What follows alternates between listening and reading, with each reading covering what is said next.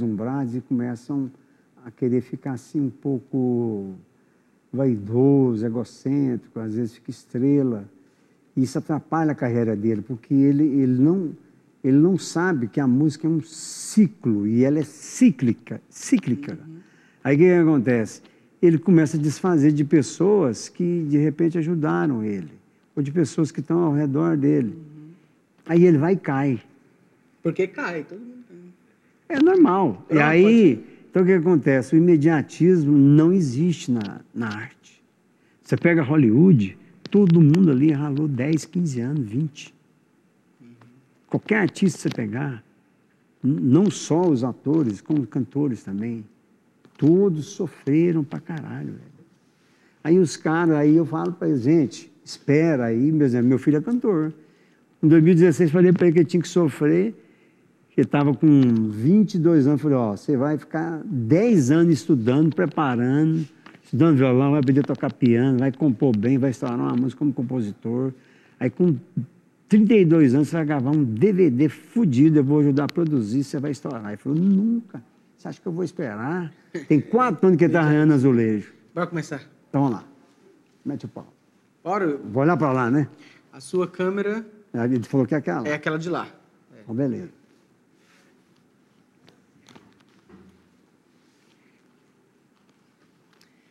Oi, pessoinha, sejam bem-vindos a mais um Talquinejo aqui com vocês, mais uma entrevista maravilhosa com uma pessoa especial que a gente trouxe aqui hoje para bater esse papo. Tô ansioso para conversar com esse cara aqui que é conhecedor de música, um grande compositor. Mas antes, já vai chegando, se inscrevendo aqui no canal se não é inscrito ainda, deixando o seu like também para ajudar o nosso canal, tá bom? Não esquece não, deixa o like logo no começo e se inscreve para não perder mais vídeos aqui do Talquinejo.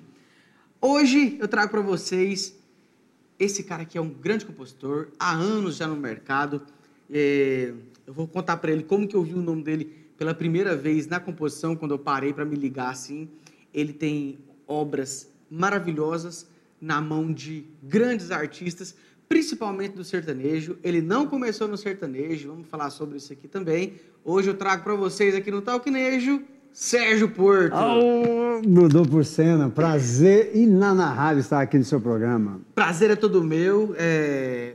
Conhecendo a sua história, né? sabendo da sua existência há tanto tempo já, quando a gente começou a fazer o, o Talquinejo, eu pensei em você, sabe? Porque quando eu comecei o meu canal, tirando o Talquinejo, eu comecei a entrevistar alguns compositores. Eu sempre tive esse negócio de valorizar o compositor. Eu sentia que era pouco valorizado.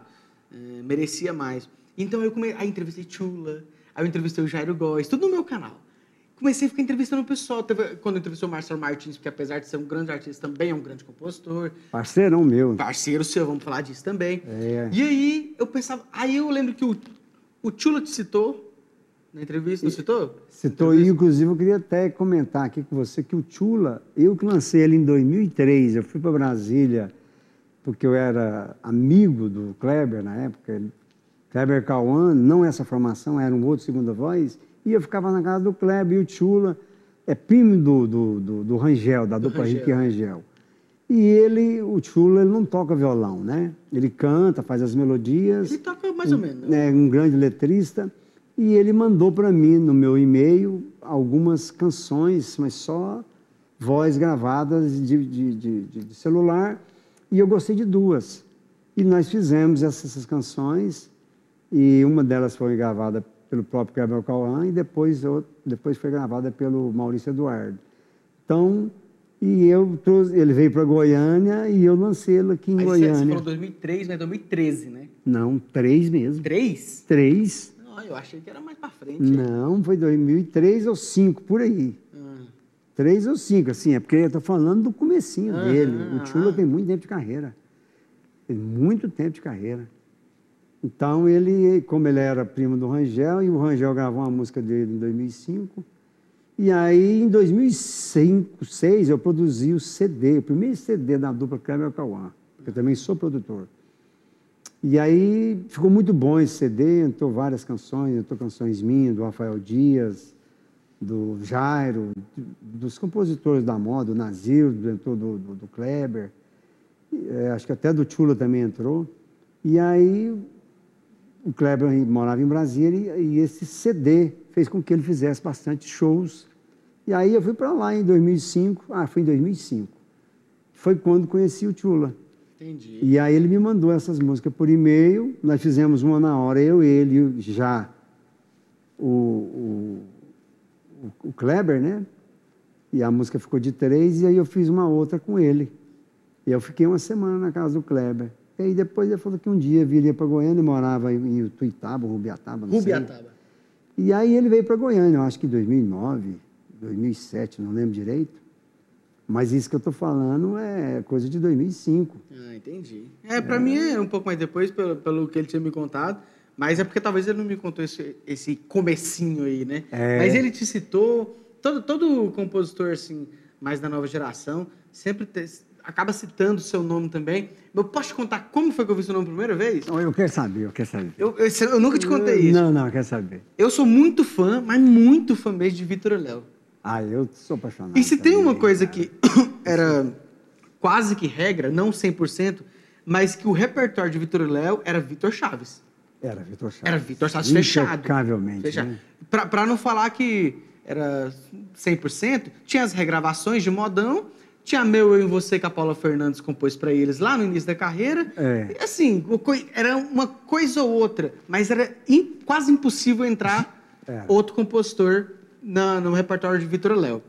E aí, no CD deles de 2011, Amor de Alma, é, eu fui lá, baixei, na época, né, não, não entendia pirataria, né? Fui lá, baixei os trem tudo. Eu sou fã demais. Acabou de lançar, eu vou atrás, né? É. Aí eu fui lá baixar. E aí tô lá vendo uma tal da música Lágrimas, né? Aí achei bem a cara deles a música. É. Mas eu falei, mas cadê o nome do Vitor na música? Não achei o nome do Vitor. Tudo era Vitor, menos a É. Lágrimas. Aí eu falei, tem um trem errado nisso aqui. aí eu falei, o que, que é Marcelo Martins e Sérgio Porco? Porque até então, naquela hora, nem o tio tchá do Marcelo e do João Lucas Não não tinha, não tinha acontecido, né? É. Eu não sabia nem quem era Marcelo Martins, não sabia quem era Sérgio Porto. E eu falei, mas quem que é esses caras? Qual foi o segredo que esses caras colocou música no repertório Ah. do Vitor Léo? Ninguém coloca. E foi aí que eu conheci o seu nome a primeira vez na música Lágrimas do Vitor Léo. A pergunta que eu te faço, Pode fazer. Como que você fez para entrar a música sua no Vitor Léo? Bom, essa, essa canção foi o seguinte, eu vou, vou te cantar o começo. É, em 2010, eu sempre, fui um cara assim, é, visionário e sempre gostei de, de, de- de acreditar no novo, de buscar o novo, de mudar, né? E um dia eu estava no estúdio do Flavinho dos Teclados, mandar um abraço para ele, grande cantor da noite, produtor.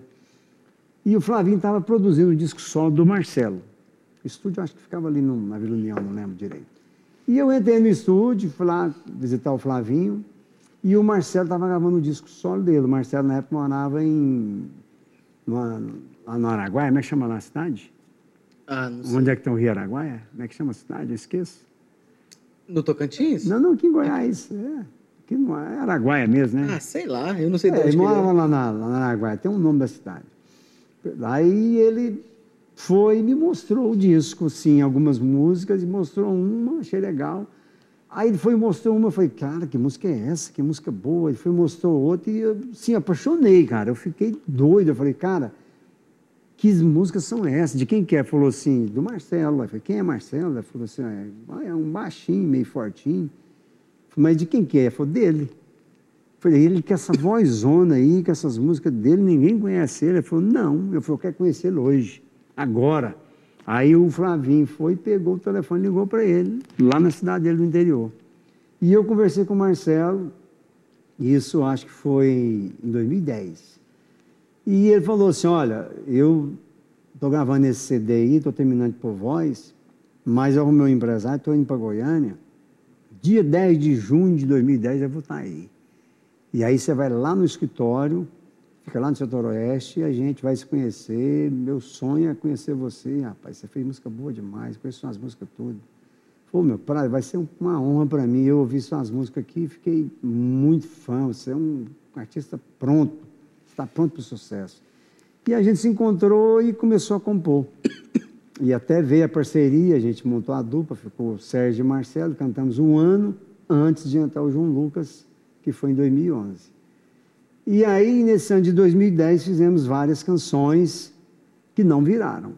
Quando chegou 2011, é, logo no começo do ano, eu me separei né, da, da minha segunda mulher. Eu acho que foi em fevereiro. E aí, em março, o Marcelo me ligou.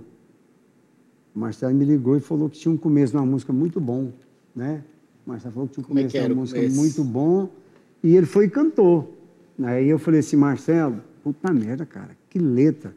E, mas eu tava de luto pela ex-mulher. Porque eu sou aqueles caras assim que é, quando entra num relacionamento assim, é para valer mesmo. né? Eu vou até as últimas consequências.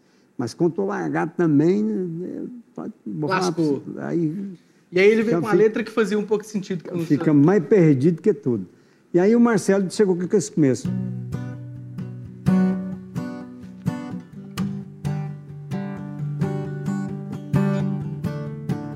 Aí cantou para mim esse começo.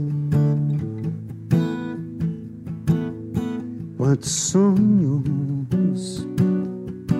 quantos planos, quantos erros.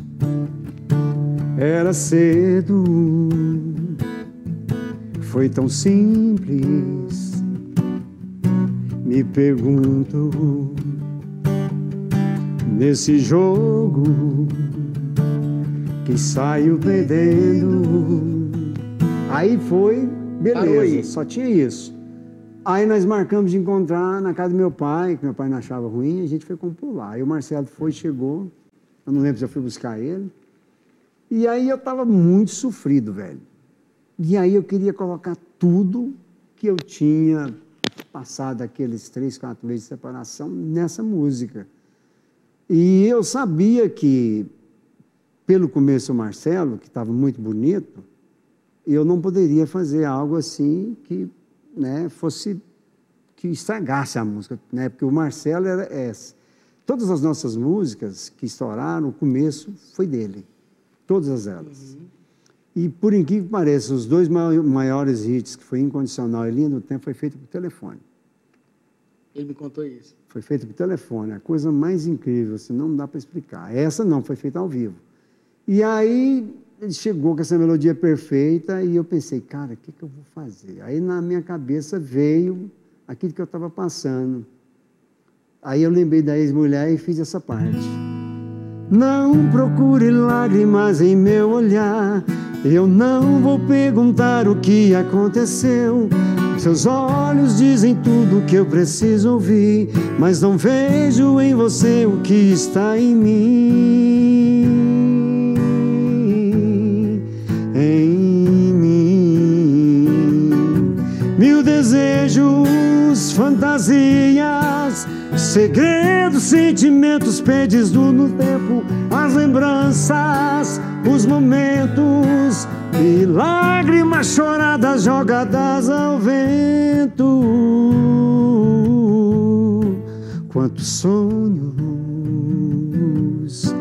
quantos planos. É boa. Aí o que, que eu fiz? Eu coloquei aquilo que eu estava sentindo. Ó, não procure lágrimas em meu olhar. Eu não vou perguntar o que aconteceu. Seus olhos dizem tudo que eu preciso ouvir, mas eu vejo em você o que está em mim. Ou seja, eu já sabia que ela não me amava mais e eu já tinha parado de chorar, porque eu chorei três meses. Então não procure lágrimas em meu olhar, porque já tinha secado. Então eu E ficou uma linguagem muito próxima é, de Vitor Heleno. é um né? poema, né? Isso aqui é. um poema. E o refrão, é, essa parte eu fiz sozinho aqui, melodia e letra. Aí o Marcelo foi, entrou, fez a melodia. Falei, Marcelo, nossa, que melodia top. Eu sei a letra, deixa a letra comigo. E aí foi quando eu vim nessa essa coisa do mil desejos. Mil desejos, Fantasias. fantasias. Aí veio uma coisa que eu não estudei para isso, gente. Ó, só fiz o segundo grau, não estudei, mas eu consegui eh, rimar. Segredos, sentimentos perdidos do tempo. É, substantivo, adjetivo e, e verbo. Nem eu sabia que tinha condições de fazer isso, mas é, os grandes compositores sempre usam isso. No sertanejo é mais difícil. Como Então- é que é? Substantivo. Substantivo, adjetivo e Segredos. segredos, sentimentos Seg- perdidos no tempo. Então é substantivo, adjetivo e. e... O adjetivo é o, é o quê? Aqui, ó. Segredos, sentimentos. São dois. São dois Substantivos. substantivos, né? É. Perdidos é a conjugação verbo. do verbo Isso. no particípio do passado. Isso. E o tempo, ele é uma. Nesse caso também seria um sub- substantivo, né? não, no- o tempo é um, é um adjetivo de tempo, né? É. É um adjetivo de tempo. Então, é assim, cronologia. é uma, é, uma, é, uma rima, é uma rima nobre, né? Aí a segunda parte, as lembranças, os momentos. Aí, de novo, lágrimas, Chorar. substantivo, choradas, que é do verbo chorar, jogadas, também no particípio do passado, ao vento, rimando com o tempo. E aí ficou E totalmente não foi nada combinado. poético, né? Ficou totalmente poético. Mas assim, eu achei a música maravilhosa, mas nunca se imaginei que ela ia ser gravada. E aí, beleza, continuamos a fazer música, fizemos frase de fogo o Cristiano Araújo gravou, né? Aquela frase de fogo, né? Por que será que o meu mundo fica tão confuso se estou perto de você? Viagem no passado, um sonho no passado que ainda não morreu. Um anjo sussurrou no meu ouvido, disse que o nosso amor é algo indescritível. O jeito de olhar, o jeito de falar, mas o amor é mesmo indescritível. Não dá pra esperar, tô vendo dentro. Né? Então a gente já tinha feito. Eu tinha feito essa música, mas não tinha noção com quem ia gravar. A gente, primeiramente, queria o Vitor e Léo ou o Bruno, mas ah, gravamos com o finado Cristiano Araújo e ficou muito boa, naquele DVD do Atlanta. Mas Lágrimas foi assim, a gente fez, arrumou uma editora em Cuiabá, vou até mandar um abraço para o Eriton Bezerra, da New Music, que é um grande parceiro meu, do Marcelo também. Ele era vendedor de show na época e tinha uma editora. Todos os melhores shows de Cuiabá ali é ele que fazia. Todos os melhores artistas, Toninho Choró, Vitor e Léo, eh, Luan Santana, todo mundo fazia com ele. E, ne- e teve um, um final de semana que o Vitor e Léo foi fazer show e ele pediu para a gente gravar, mandar eh, três músicas no e-mail para ele, que ele ia colocar no pendrive junto com três compositores dele lá de Cuiabá e foi buscar o Vitor e Léo na passagem de som para levar para o hotel. E durante o trajeto, ele mostrou as seis músicas. E Lágrimas era a terceira. Quando chegou na Lágrimas, só que eu cantei mais baixo, ela foi feita em dó sustenido, estava aqui, né? Eu fiz um violão assim.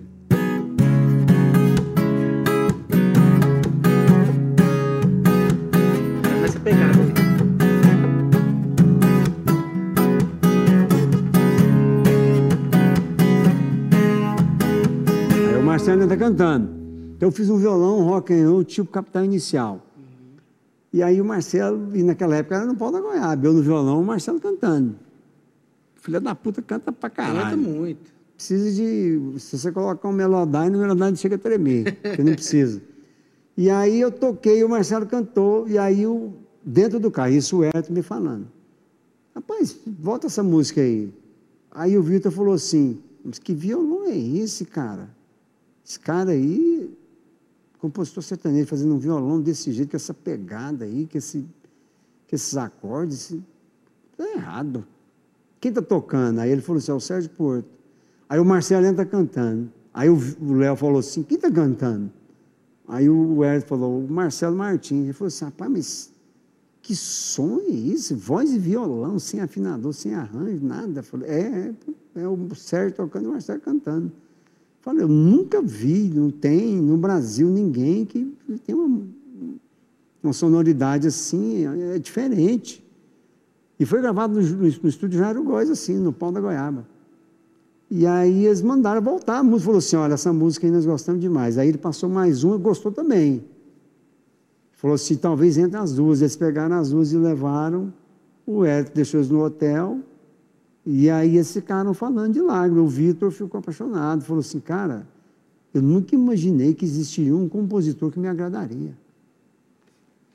É, E aí ele, eles apaixonaram na música quando a gente viu, o Ayrton ligou falando que a música tinha entrado. Aí eles saíram com Amor de Alma, aí depois, acho que escrevi uma segunda, a nossa foi a terceira. A terceira música de trabalho, e chegou a trigésimo lugar no Crowley. Então, assim, nem eu acreditei também, porque sentar no Vitor e Léo ainda rodar. Pois é, né? Porque depois de um tempo começou a ficar um pouco mais comum ver, ver música de outros compositores com o Vitor Léo, mas vocês foram ali um dos, dos primeiros a quebrar esse, esse paradigma. Eu sei de uma outra música sua, quero saber como que foi a história dessa música. Eu acho, quer dizer, ela é sua mesmo, Marcos e Fernando, minha namorada? Marcos Fernando tem uma história atípica e legal. Então, essa história, porque tipo, só de ouvir a música, antes de você contar, antes, só de ouvir a música, pensa, mano, já é uma história inusitada. Ela é inusitada. É tipo, tá vendo aquela moça bem ali, sentada com um cara e outro meio? Tipo assim, o cara tá, tá falando que aquela moça com outro cara gosta dele. Então, o que ele tá fazendo de longe olhando, né? Mas, enfim, eu, eu, eu fiz várias teorias durante a vida. Eu quero ver o compositor me explicar. É só você e quem é essa música? Essa música é minha do Mauro Sérgio, é um parceiro meu desde nós começamos a compor em 2005, mas eu conheci ele em 92, na época que o Zezé estourou. Quando estou, e ele até tinha gravado um, uma fita, naquela época era fita, gravou com o Valério Castejão, que tem um estúdio em Goiânia.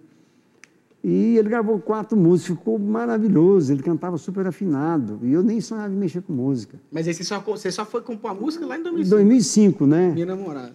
Não, minha namorada foi em 2007. Comecei a compor ah, é? com ele em 2005. Em 2007, aí beleza. Tinha um bar em Goiânia que chamava Coyote, Sim, que era o centro do sertanejo. Jardim América ali. Jardim América. Era o centro do sertanejo, eu não saí de lá. Sexta e sábado, pá, Coyote. Né? Várias duplas eu levei para lá, para dar canja, ajudei. E aí um dia eu cheguei lá, estava a dupla Wales e o Elvis, os amigos meus, são irmãos, e eles cantavam bem demais. E o, o Eilis, que era o segunda voz, já estava no bar. E o Elvis sempre chegava mais tarde, que era a primeira voz. E eu fiquei na mesa com eles do lado do palco, e a gente conversando, ele, ele com a noiva dele, e, e eu assim, tinha um outro cara, acho que era um músico. E aí tal, a gente conversou e deu meia-noite, ele subiu para o palco, o Elvis chegou e subiu para o palco, e eu fiquei, ele falou assim, ó, oh, vigia minha noiva aí para mim, porque senão vem um, um pé de pano e pega. Eu falei, não, deixa, deixa que eu vou vigiar para você. E eu fiquei lá, fiquei olhando o ambiente e tal, uns 15 minutos, aí eu não gosto de ficar parado, falei, ah, vou dar um giro e ver se eu acho uma gata aí e tal.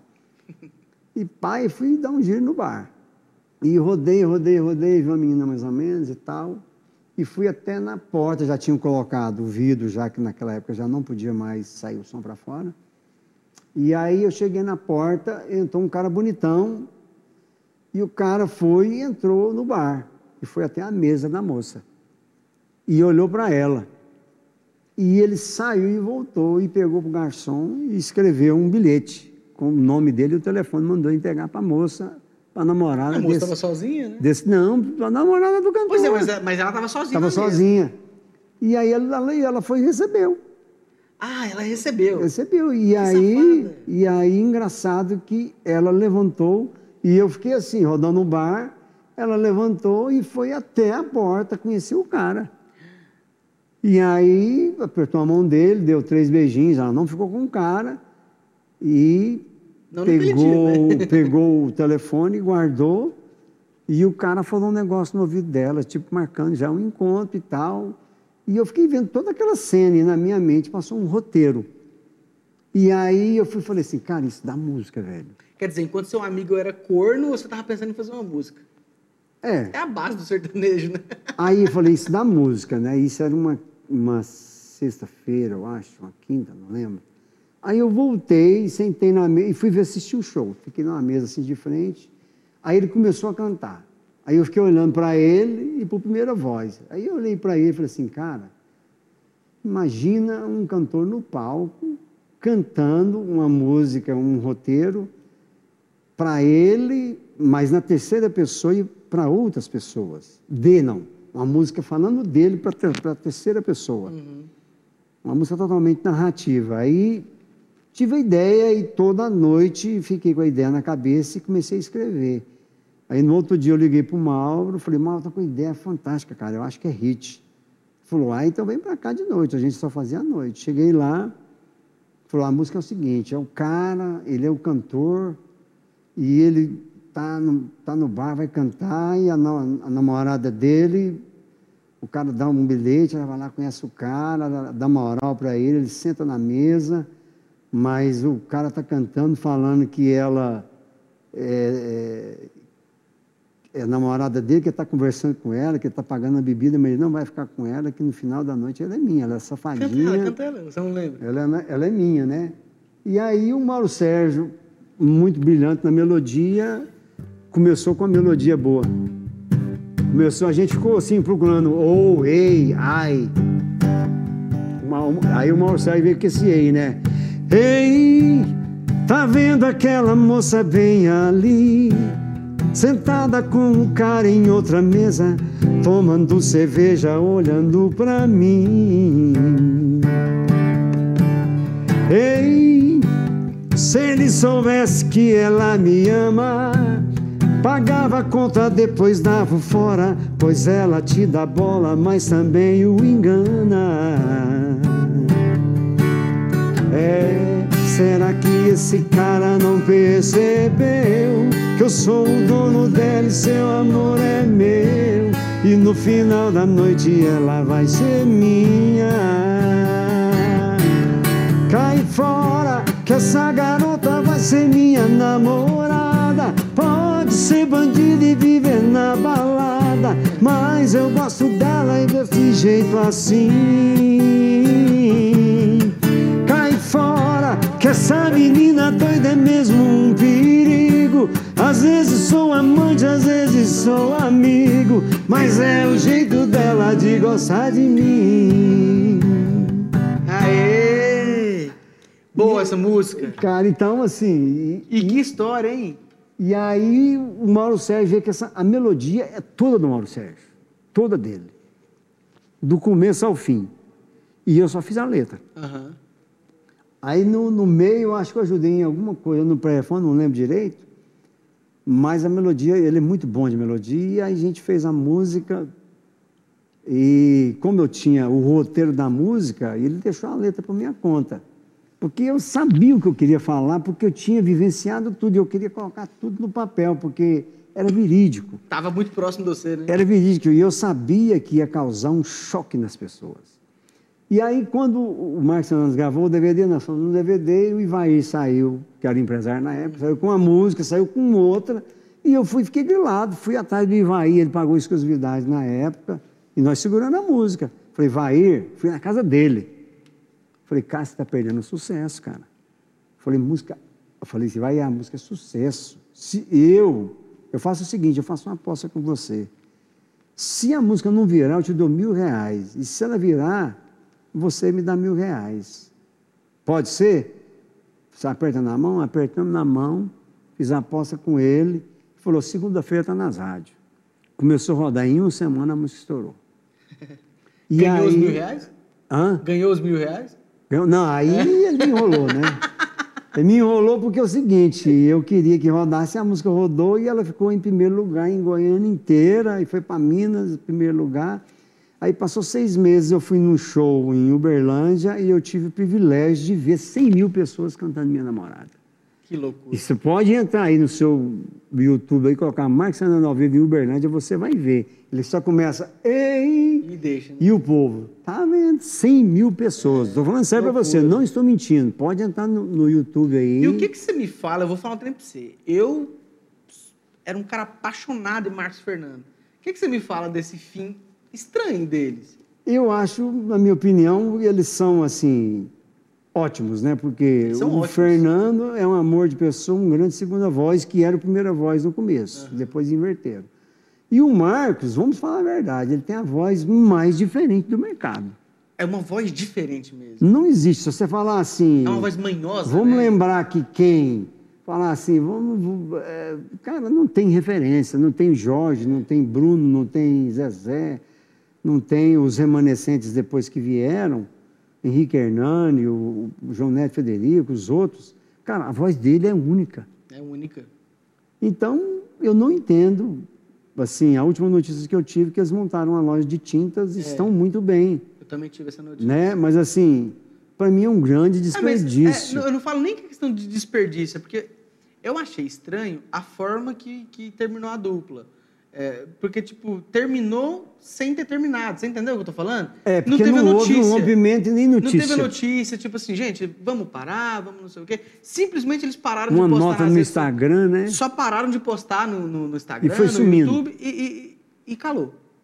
E aí, eu, como tenho o meu canal de sertanejo, direto recebo essa pergunta: o que foi feito o Marcos Fernando? Eu penso, mas eu não sei, porque ninguém me fala nada, né? Aí, como eu joguei isso na roda na época, aí começou a aparecer gente de Goiânia falando pra mim: ó, que eu moro em Anápolis, né? A pessoa falou: ó, Dudu, aqui em Goiânia, o- o- o- eles abriram uma loja de tinta, viraram Ah, empresário. lá em Anápolis, então? Não, não, não, aqui em Goiânia. Ah, eu, tá. eu fico em Anápolis, eu- o pessoal fala, aqui em Goiânia abriu uma loja de tinta.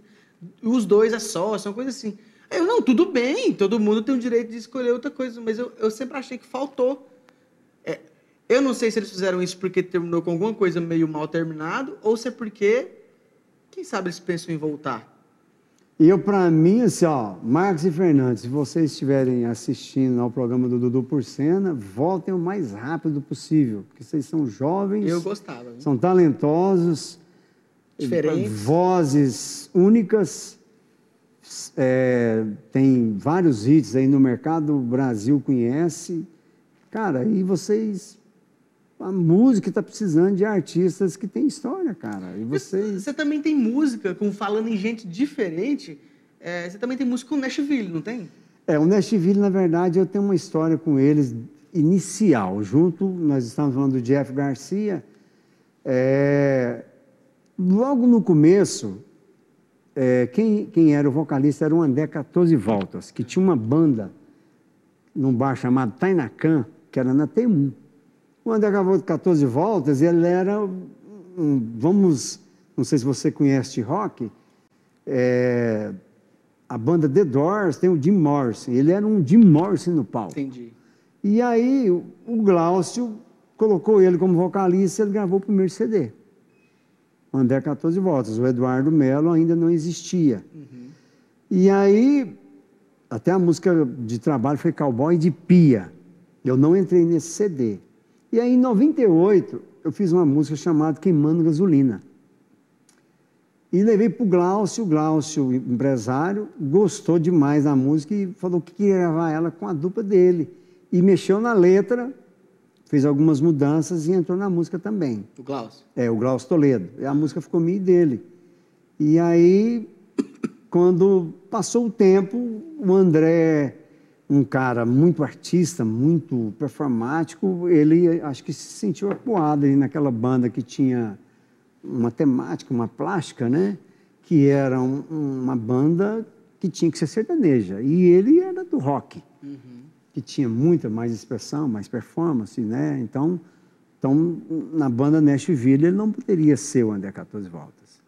E ele começou a ter problema com o Glaucio e acho que fatalmente ele acabou saindo. E o Glaucio, nas suas viagens, acho que foi a, acho que o Eduardo é de Nerópolis, não sei, Morrinhos. Morrinhos, né? E ele foi e conheceu o Eduardo, muito novinho, Eduardo. Isso em 98, são 20, 23 agora, Eduardo devia ter, sei lá, 18 anos, né? Ah, era. Não vi. Porque que agora não é possível que o Eduardo tenha mais de 40 anos. Ah, eu acho não. Tem não, deve ter uns 40 anos no máximo. Não, acho que tem isso tudo, não. É, porque se ele 30 tinha. e algumas uns- coisas, é. Não, 18 com 23, dá 41. 23 que 23 tá fazendo. Ué, porque, é porque é 98. Ah, é, 98, né? 98, nós estamos em 2021. É verdade.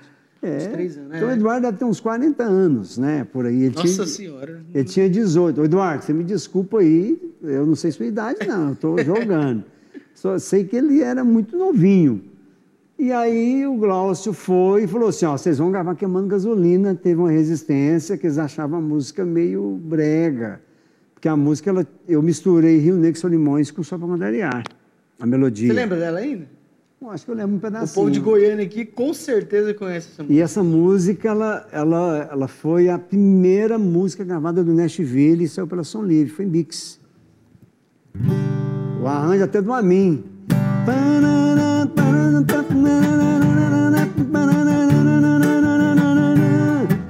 Ela é uma música canseira de cantar. Quando eu chego no baile que o povo tá animado, eu não sei ficar parado, mato mesmo pra quebrar. Se tem sanfona, tem pagode mulher, vou dançar arrasta pé a noite inteira sem parar. Se o que me esquenta, vou tomar uma cerveja numa mina sobre a mesa, sem gosto de jantar. Chego junto, ando junto na parada, na parada, volto mesmo pra parar. Nesse bailando, tô em cima, tô queimando gasolina, hoje eu boto pra quebrar. Eu tô aceso, feito um pavio de vela, tô com cego nas canelas, hoje eu quero namorar. Nesse bailão, eu tô no clima, tô em cima, tô queimando gasolina, hoje eu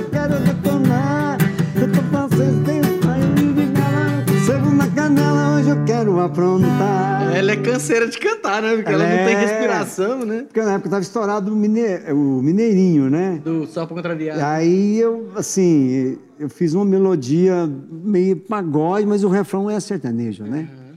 E aí foi a primeira música deles de trabalho, então, e e foi pela estrada Som Livre. Então, assim, eu posso dizer que foi meu primeiro mix Legal. de gravadora e também com uma banda legal. E depois, no outro ano, eu entrei. Quando foi em 2005, eles gravaram três músicas minhas. Essa, gravaram Pago Pra Ver, que foi um grande hit. Pago pra ver. Pago Pra Ver, refrão né? dela aí. Pago. Fazer só o refrão. Pago pra ver você sair da minha vida. Essa paixão mal resolvida vai te deixar em mil pedaços. Pago pra ver você tentando me esquecer. Eu pago caro só pra ter você de volta nos meus braços. Eu vi a voz, a voz do Eduardo Melo tem aquela voz diferente. Você é de volta nos meus braços. É, ele é muito legal. Gosto mais dele. E aí eles gravaram também é, Pago Pra Ver, Queimando Gasolina, e gravaram Vem Me Namorar, né? Essa eu não sabia.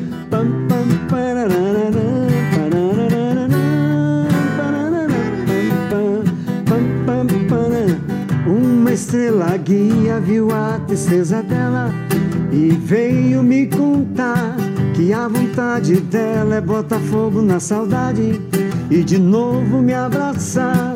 Essa vontade de cantar de mal, ficar de mal e depois ficar de bem. É um tempero pra paixão e uma pitada de ciúme. Faz bem pro coração. Chegar pra cá, minha menina, vem bater na minha porta. Que eu estou sempre a te esperar. Volta logo pra conchego, nosso amor é que importa. Ficar comigo e vem me namorar. Vem me namorar, vem me um beijo. Que eu estou aqui queimando de desejo. Louco de vontade pelo seu chamego. Vem me namorar, vem meu bem querer, que eu estou aqui louco pra te ver. Senão a saudade vai me enlouquecer. Essa eu não sabia que era sua. Essa música é Mi do Waldson. Nós fizemos ela em 2000 mesmo. Legal. E foi gravada em 2005. Então entraram as três músicas e as três músicas fizeram sucesso. Legal. Então aí começou a, a minha história com o Nashville em 98, continuou em 2005, depois fomos, eles foram para o segundo DVD, eu entrei também, e as músicas que entraram foram, segundo DVD eh, foram duas músicas, uma só minha, foi de, eh, a primeira foi minha, do Jairo Góes, fiz muito trabalho, e a segunda foi minha também. E a terceira foi do Eduardo Melo, Ah, que, que, que a música é só dele, foi de trabalho. É, que a de trabalho foi essa aqui, que é a minha do Jairo Góes. Pega esse telefone e me liga. Não sabia que era sua. Volta pra minha vida. Volta pra minha vida. O meu coração está num beco sem saída. Volta pra minha vida, volta pra minha vida.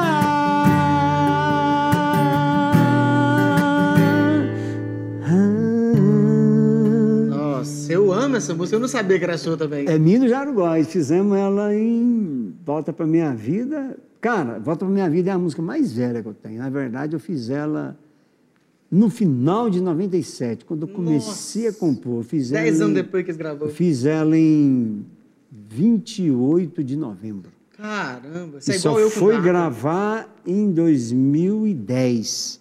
Quantos anos depois? 7, 2007. Não, segundo DVD, Eu lembro- 2010. Não, não, não. É, aí ela foi pro segundo DVD. Mas eles lançou ela. Eles ah, não, tá. Gravou single. o CD. Sim, gravou. Mas o DVD foi em 2010. Então, quer dizer, 2008 ou 9, esse, esse DVD. É, então quer dizer, esse segundo DVD. ela levou 12 anos. Sim. Eu esperei 12 anos para ver uma- um sonho, né? Loucura. Por isso que eu falo para os compositores, não sejam imediatistas. É. Espera, pelo menos aí três anos, que a música vai ser gravada. Falando nisso, você fala assim, ah, por isso que eu falo para os compositores como se fossem dicas assim. É, como que é hoje, você que está aí, que tem composições desde os anos 90, como que é hoje a sua relação, é, mais de 20 anos depois que você começou a compor, acertar a música, como que é a sua relação com os novos compositores? Cara, eu acho muito legal, porque na verdade eu aprendo com eles, porque a linguagem deles é a linguagem dos jovens. A gente tem que pensar que, é igual a gente estava conversando antes do programa, a música é cícli- cíclica, cíclica, É. né? E é um ciclo, ou seja, está sempre se repaginando e também voltando lá atrás, pega um pouquinho dos anos 70, 80, 90 e vem para os 2000 e nós já estamos em 2021, pega alguma coisa do, dos Estados Unidos e, e a música sertaneja ela é permissiva, né? Tem até uma frase da Madonna que, a, que, que ela fala que o pop é a grande prostituta da música. Uhum. Não, é meio pesado, desculpa aí se eu estou Ah, falando mas isso. aí, é isso. Ela fala que o pop ele é totalmente per- permissível, ela é a, é a grande prostituta da música, ou seja, tudo cabe no pop. Engloba tudo, né? Então, o sertanejo, tudo cabe no sertanejo. Então, assim, é, eu tenho uma relação muito legal com eles, porque eu estou sempre aprendendo e eles são muito rápidos. Esse, É. é. esse é que é Essa é o a sua problema. crítica. Não, esse, na verdade, é o meu problema, porque eles são rápidos.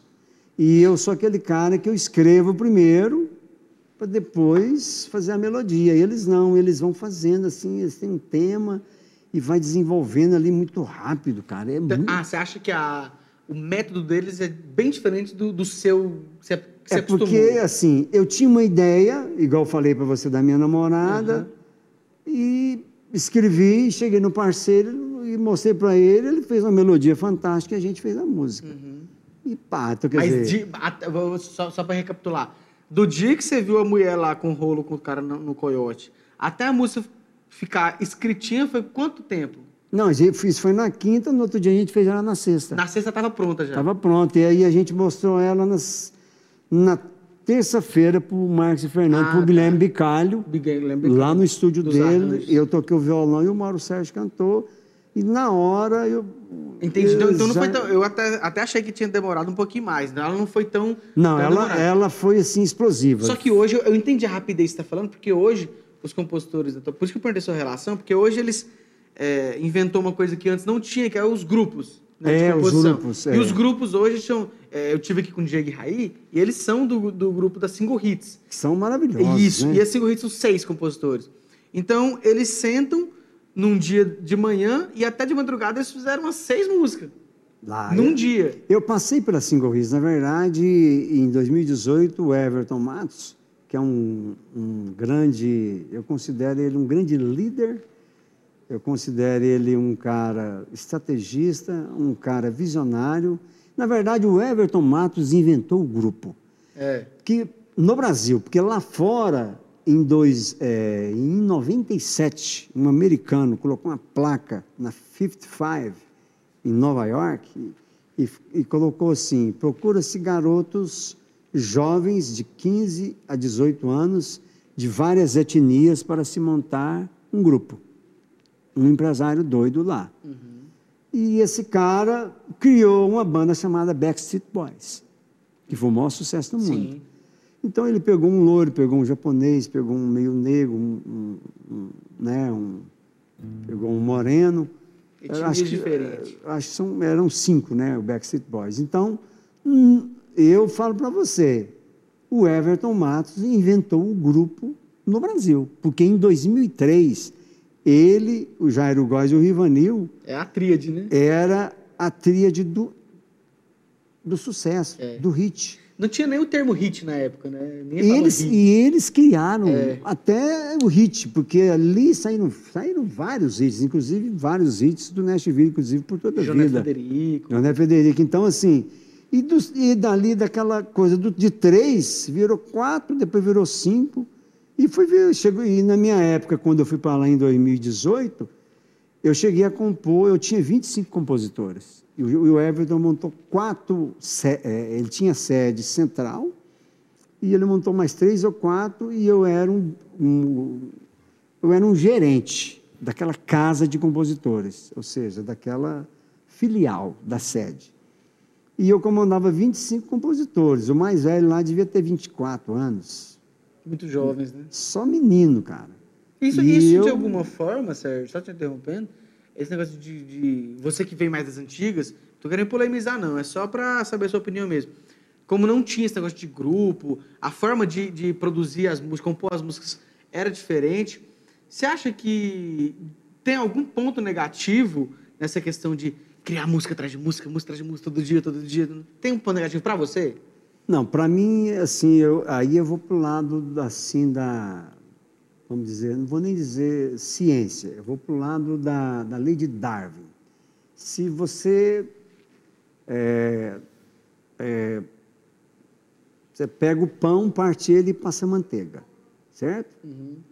E aí você partiu no meio, o pão ficou separado, as duas partes. Quando o pão cai no chão, ele sempre cai para o lado A da manteiga manteiga baixo. para baixo. Então, se você toda vez fizer isso, vai acontecer a mesma coisa. Se você fizer 100 vezes isso, talvez uma vez essa metade desse pão vai cair para a manteiga virada para cima. Aí você vai fazer um hit. Então eu acredito que os grupos eles fazem muitas músicas e fazendo muitas eles vão acertar, porque isso se chama persistência, is- é, Probabilidade. probabilidade, estatística. é, existe também aí a, aquela coisa de fazer muito, você acaba acertando, né? Porque todo mundo é compositor. Todo mundo canta no banheiro, todo mundo faz uma letra, todo mundo tem uma poesia. algo, né?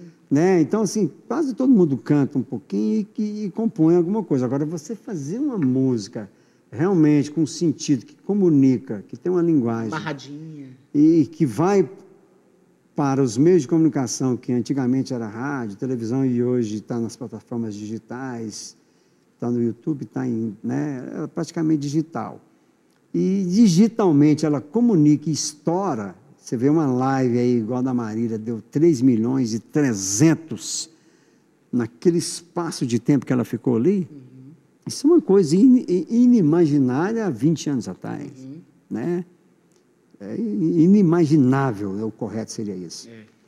Então, assim, então nós chegamos nesse ponto. Então, os grupos, eu fiquei lá com, com a Single Hits, eu acho que eu fiquei um ano.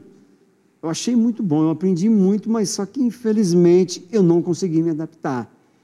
Porque eu, é, eu, eu acho que eu ainda estou nessa onda de fazer música de dois, Uhum. no máximo três. Você ainda faz sozinho? Faço, mas não gosto. Você não gosta? Não, eu acho que elas ficam muito conceituais. Ah, conceitual para você. É acima do Vitor e Léo, é sim, acima sim. do... Conceitual para você, para um indivíduo, é quase que um antimercado. É, porque veja bem, se você voltar nos anos 70 e pegar aqui, se pegar aqui, né? Pegar aqui, como é que é?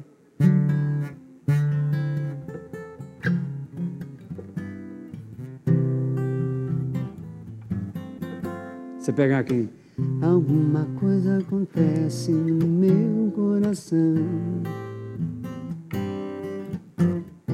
E só quando cruza Ipiranga, Avenida São João. Conceitual. É que quando eu cheguei por aqui, eu nada escondi.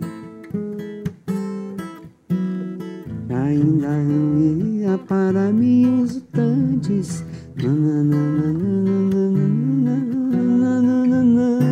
Quando você faz sozinho, vai por aí. Então, uma música. Não, aqui já é um nível muito alto. É. Aqui, nesse nível, eu já não chego. Ah.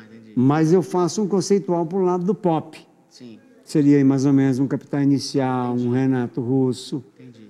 Só que aí fica muito. que vo- você usa muita metáfora e você faz a música na terceira pessoa, e da terceira pessoa você vai para.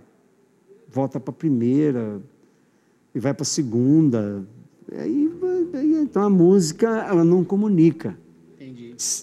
Assim, as- a melodia é legal. Só que a forma, aí tem as, as modulações do violão, né, igual o Renato usava muito, né? As modulações, então isso não comunica.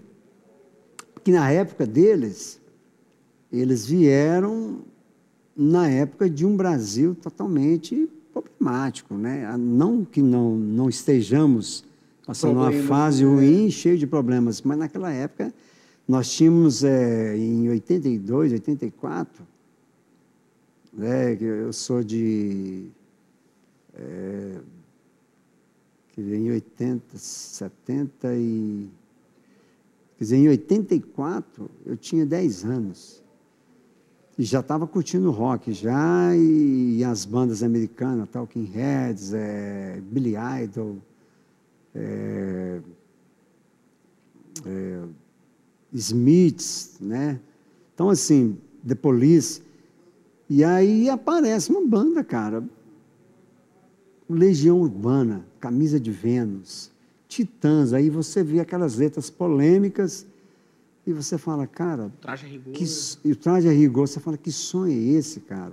E eu só curti internacional. E era música black soul music, e soul music, e R&B. Aí eu falei, cara, eu vou abandonar esse som meu e vou curtir esse rock aqui. Hum, Aí vem uma música Geração Coca-Cola, velho. Você fala, Geração Coca-Cola, né? Aí ele vai e solta aquele hit lá, né? Tire suas mãos de mim, eu não pertenço a você, nem imaginando assim que você vai me pertencer. Posso estar sozinho, mas eu sei muito bem aonde estou. Você pode até duvidar, acho que isso não é amor. Será só imaginação? Será? Quer dizer, o cara faz uma música totalmente complexa e é romântica, mas é um rock, velho. É. E comunica. Aí aquele que te cativou. E é, não, e eu tinha 12 anos, né? Então, assim, e comunicou, e ganhou todo mundo. E até hoje.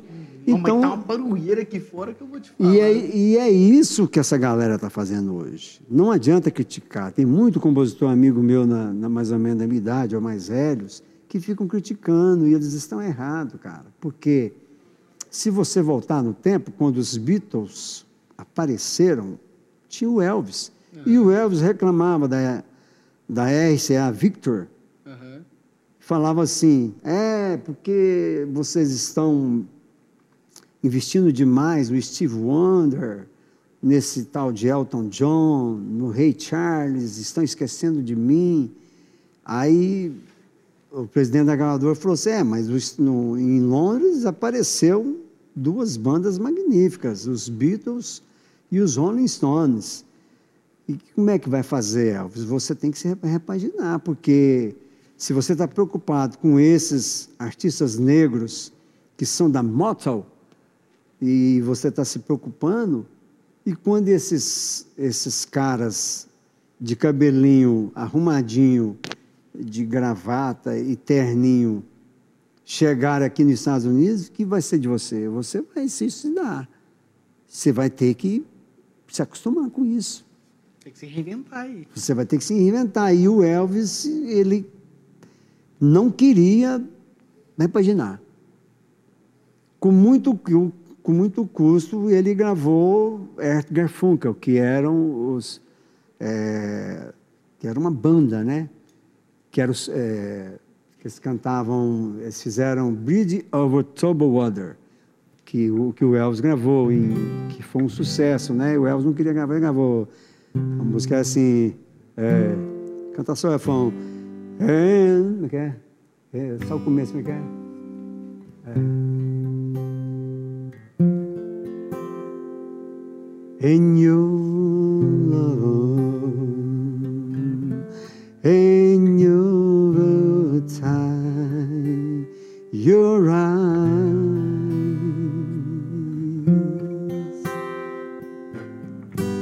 Aí foi gravar essa música. And maybe me see like a bridge over troubled water. I believe me now. Então, essa música do Art Garfunkel, que estava fazendo sucesso, e ele não queria gravar, a gravadora forçou, gravou, depois gravou Suspicious Mind.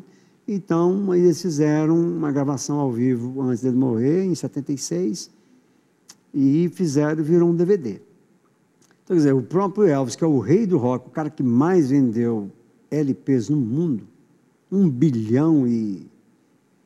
e quatro, Mais de um bilhão. É, um bilhão, é, a última vez que eu olhei era um bilhão e 270 milhões de cópias. O rei do rock mundial não queria dá, cara. Uhum. Então isso prova que até o próprio rei precisa mudar. Uhum. Então não, ninguém sabe tudo de música. Então é, nós ah, mas a verdade é que sempre vai ter essas, uh, por exemplo, 10 pessoas aqui. Vai ter cinco que vai falar isso com você, tem que mudar mesmo, igual você está falando. E vai ter cinco que falar, não, tem que mexer não, tem que manter. Vai ser, vai ser... Porque tem, né? Você sabe que tem. Não é todo mundo que tem esse negócio, essa, esse pensamento que tem que mudar.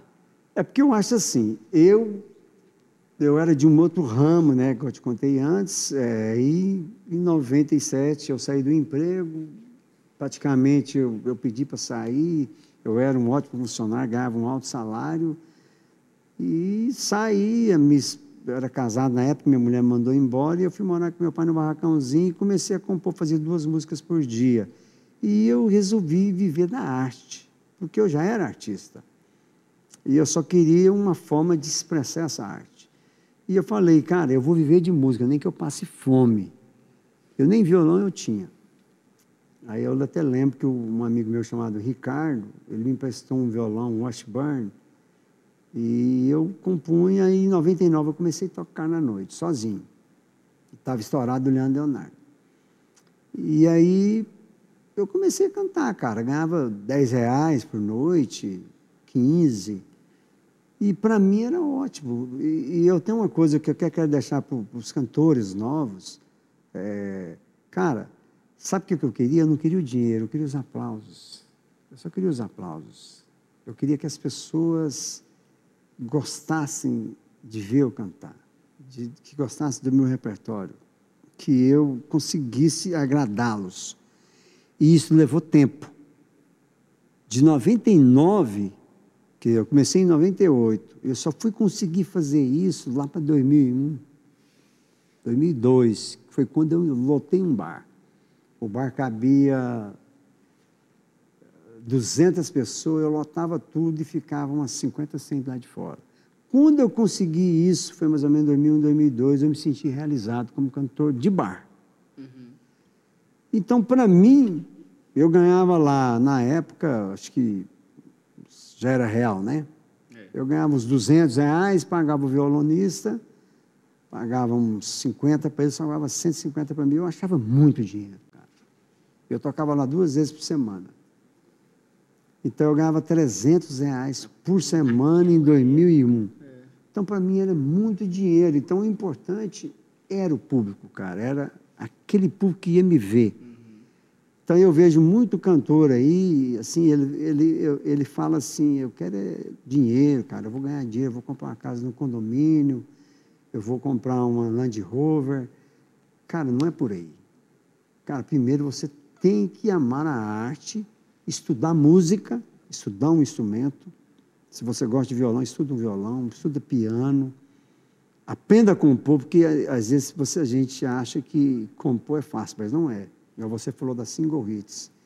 Lá, é, o Everton é um cara tão inteligente, tão líder, ele conseguiu juntar três mega compositores e cantores: Diego Ferrari, Raí Antônio e Paulo Pires. Uhum. Eles são fantásticos. Os caras compõem demais e cantam demais. Eu falo que eu tive a honra de compor com eles. Uhum. Inclusive, o Paulo Pires foi um dos compositores que eu lancei também. No começo de carreira dele, ele compôs comigo bastante. Depois a gente vai falar essa, essa, essa parte minha aí, que eu lancei muita gente. Ó. Já que estamos falando, vamos falar. Ó. Paulo Pires, eu lancei Chayane Moraes, que está com essa música aí da, da Laona Prada estourada. Eu lancei Danilo Dávila, Danilo. quando ele chegou em Goiânia, mais ou menos, acho que foi em 2015. Né, o, o Sansa, que trouxe ele, me apresentou. Eu levei ele para o Jairo, o Jairo deixava a gente compondo lá, e a gente fez umas dez canções, mas nenhuma virou. E ele hoje é um grande compositor. Lancei o Juliano Tchula, lancei o Marcelo Martins, lancei o Mauro Sérgio, lancei o Valdson, eu lancei é, a Vanessinha PG, que, ah, tem um, que tem uma. Conheci há pouco tempo. Uma música estourada aí com a Simone Simari, está é. com uma outra estourada. Então eu lancei muitos compositores e muito, e muito artista. Né? Inclusive o Kleber Cauã, é, a segunda formação do Kleber Cauã, a primeira era um outro segunda voz. A segunda formação, esse Cauã máximo, uhum. o Kleber me apresentou vários. Eu que escolhi ele. Eu, eu que escolhi o, Kleber, o máximo. Eu falei, é, esse é o cara. Pô, mas ele não toca violão. Eu falei, não tem problema, depois ele aprende. Porque ele ele é carismático e tem estrela, e ele é muito inteligente. Ele vai fazer você estourar. E eu te garanto que daqui dois, três anos você vai chegar em mim e vai falar para mim, Sérgio, você tinha razão. E foi o que aconteceu. Foi mais ou menos em 2009 e o Kleber Cauã, logo em 2012 mudou para Goiânia, já estava estourando, em 2015 estourou. Estourou com aquele DVD Sonhos. Ah, teve uma antes, né, deles lá que tocou muito aqui em Goiânia, Mel nesse trem. É, é, é, tô falando assim, se é, estourou no Brasil. Estourar, é. Então quer dizer, eu acertei o, o cara. Né? Mesmo ele não tocando violão tão bem, quer dizer, ele não tocava violão. Né? E, e fazia segunda assim, não tão perfeito igual um, um João Paulo, do João Paulo Daniel, mas ele tinha o resto. E o Kleber cantava muito e canta muito. Então, Kleber Carrão hoje é uma das maiores duplas do Brasil. É, e eu fui também empresário do Diogo De Luca, trabalhei com eles três anos, e também era uma dupla também que, quando veio para a Goiânia São de Araguari, foi muito criticada. E eu fiz um trabalho com os dois, e, né, com o Diogo, com o De Luca, e a gente foi ganhando Goiânia e ganhamos todos os bares, eles lotavam todos os bares, depois gravamos um DVD, e eles voaram aí depois veio outro empresário e hoje estão com o Wilton, né? da Yasmin, meu amigo. Mandar um abraço para o Wilton. Então, assim. Você tem uma participação boa aí, né, galera? Muita gente eu lancei, né? Então, assim. Me lança também, Sérgio. Ah, eu lanço. Lan, lança um, youtuber sertanejo aí, né? Lanço pra ver demais. se fica famosão, igual esse povo aí que você lançou. Eu, demais. lanço. Sérgio, você ficou com composição, você acertou muito sucesso, muito sucesso. Você ficou rico. Cara, eu tive um problema. Pergunta na lata, assim Eu tive um problema, porque, veja bem, eu entrei em 98. Uhum. Né? Então, em 98, eu tive essa música do Nashville, que foi Queimando Gasolina, mas no mesmo ano, eu fiz uma música com Jairo Góes, que chamava Paixão de Peão, e o André Adriano estava estourado com a Jeripoca, não sei se você lembra. Sim. Jeripoca vai piar e água de coco do Jairo Góes. Água de coco é e, e aí eu fiz uma música que o Adriano foi lá na minha casa, levou um cantor novato, e ele gostou da música, e eu não acreditava muito na música que cantei, chamava Paixão de Peão, era um country, que naquela época tinha, tinha um country, né? E o Nixon Limões gravava, várias duplas gravavam. E aí o Adriano gostou da música, e o cara foi, embora e não gravou a música. O Adriano me ligou e falou assim, cara, gostei daquela música, posso gravar ela? Pode, na hora. Vou ligar para o Jair aqui, o Jair liberou e ele gravou. Aí ele gravou ela e mandou para um cara, estava morando em São Paulo. Mandou para um cara da Record, o cara gostou e ela entrou na novela Estrela de Fogo, que tinha o cara que, que, que cantava na altura do Zezé, tão bem quanto ele, que era o grande Marcelo Aguiar. Né? Então, essa música entrou nessa novela, a música de trabalho era do Marcelo Aguiar, e essa música entrou, Paixão de Peão entrou nessa novela. Eu ganhei 5 mil reais, que foi dividido por 2 mil, e do Jairo eu ganhei 2.500 reais. Naquela isso, época? Isso foi em 98. Eu comprei uma CG zero. Na época era 125, hoje seria umas 150, é uns 14 mil reais. Caramba. Então, quer dizer, eu falei assim, pô, música dá dinheiro. Só sei que eu ficava rodando no chão, assim, igual pirueta, assim, igual um tambor, louco. Minha mãe falou, você ficou doido, meu filho, você ficou doido. Eu falei, não, mãe, eu entrei na novela. Então, era um marco Mas aquilo. esse valor aí que você ganhou foi a primeira, né? Porque depois ainda teve o ECAD, né? Que você ainda foi... É, teve o ECAD. Aí, em 99, eu acertei Goiânia Mineiro com Valtz, que é do André Adriano, aquela, uma música que fala assim, é, ela rodou muito em São Paulo, que é o negócio do Goiânia Mineiro, né? Vai botando fé, bota mesmo que o trem vai. O goiano fala né e o mineiro diz uai. Vai botando fé, bota mesmo pra valer. Hoje o Chico pega fogo, o caldeirão vai ferver. Aí em 99 essa música foi mix, nacional. E aí. O que é mix? Mix é quando a música é de trabalho. Ah, tá. E ela foi mix nacional, meu primeiro mix, mim do Valdes, essa música. E aí em 2000 eu fiz uma música com o Wilton, que é o empresário do PH e Michel e do, do Diogo De Luca, que chama. é, na verdade foi um pouco antes, mas ela estourou mais ou menos em 99. É, Maluquete, né? E a música estourou, cara. Em Goiás tudo, ela era um axé misturado com pagode.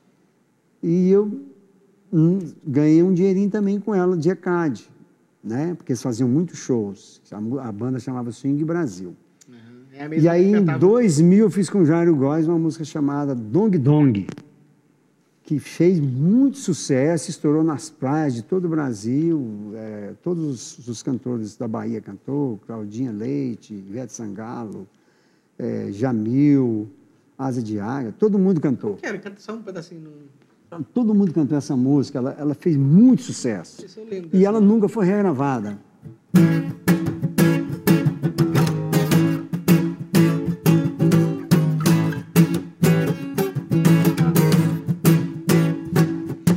Bota a bolacha pra rodar que eu quero ver. Com essa galera pra dançar e remexer. Nosso som já tá em primeiro lugar. Levanta o volume, bota o corpo pra quebrar. E vai descendo, vai descendo, e vai descendo, vai. E vai subindo, e vai subindo, e vai subindo, vai. E bota a mão no joelhinho, mexe bem devagarinho, vagarinho, vagarinho, vagarinho, vai. E vai descendo, e vai descendo, e vai descendo, vai. E vai subindo, vai subindo, vai subindo, vai. E bota a mão no joelhinho, mexe bem devagarinho, vagarinho, vagarinho, vagarinho, vai. E vai descendo, vai. Dong, dong, e vai mexendo, vai.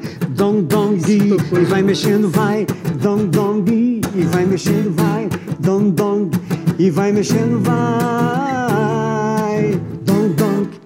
Isso tocou muito. Eu não lembrei pelo nome, assim. ó. É. E depois eu fui ver que dong dong é excremento putref- putrefático de porco. É mesmo? É, eu criei na hora lá o Jairo. Eu, eu cheguei com essa melodia doida, o Jairo criou esse começo, bota, bota a vitrola para tocar o que eu quero ver, eu achei muito legal. E a gente, aí chegou no refrão, não tinha nada. Aí eu falei, vai, de- e vai descendo, e vai descendo, e vai descendo, vai, e bota a mão no joelhinho, e eu inventei esse dong dong. E vai mexendo, vai, dong dong, e o Jairo gostou. E eu não sabia o que era. Fez por fazer. É, chama de anatopeia, né? Onomatopeia. É, uma anatopeia. Aí, cara, aí estourou. Só que nunca ninguém regravou. Uhum. Ela, ela foi a música mais pirateada de 2000. Né?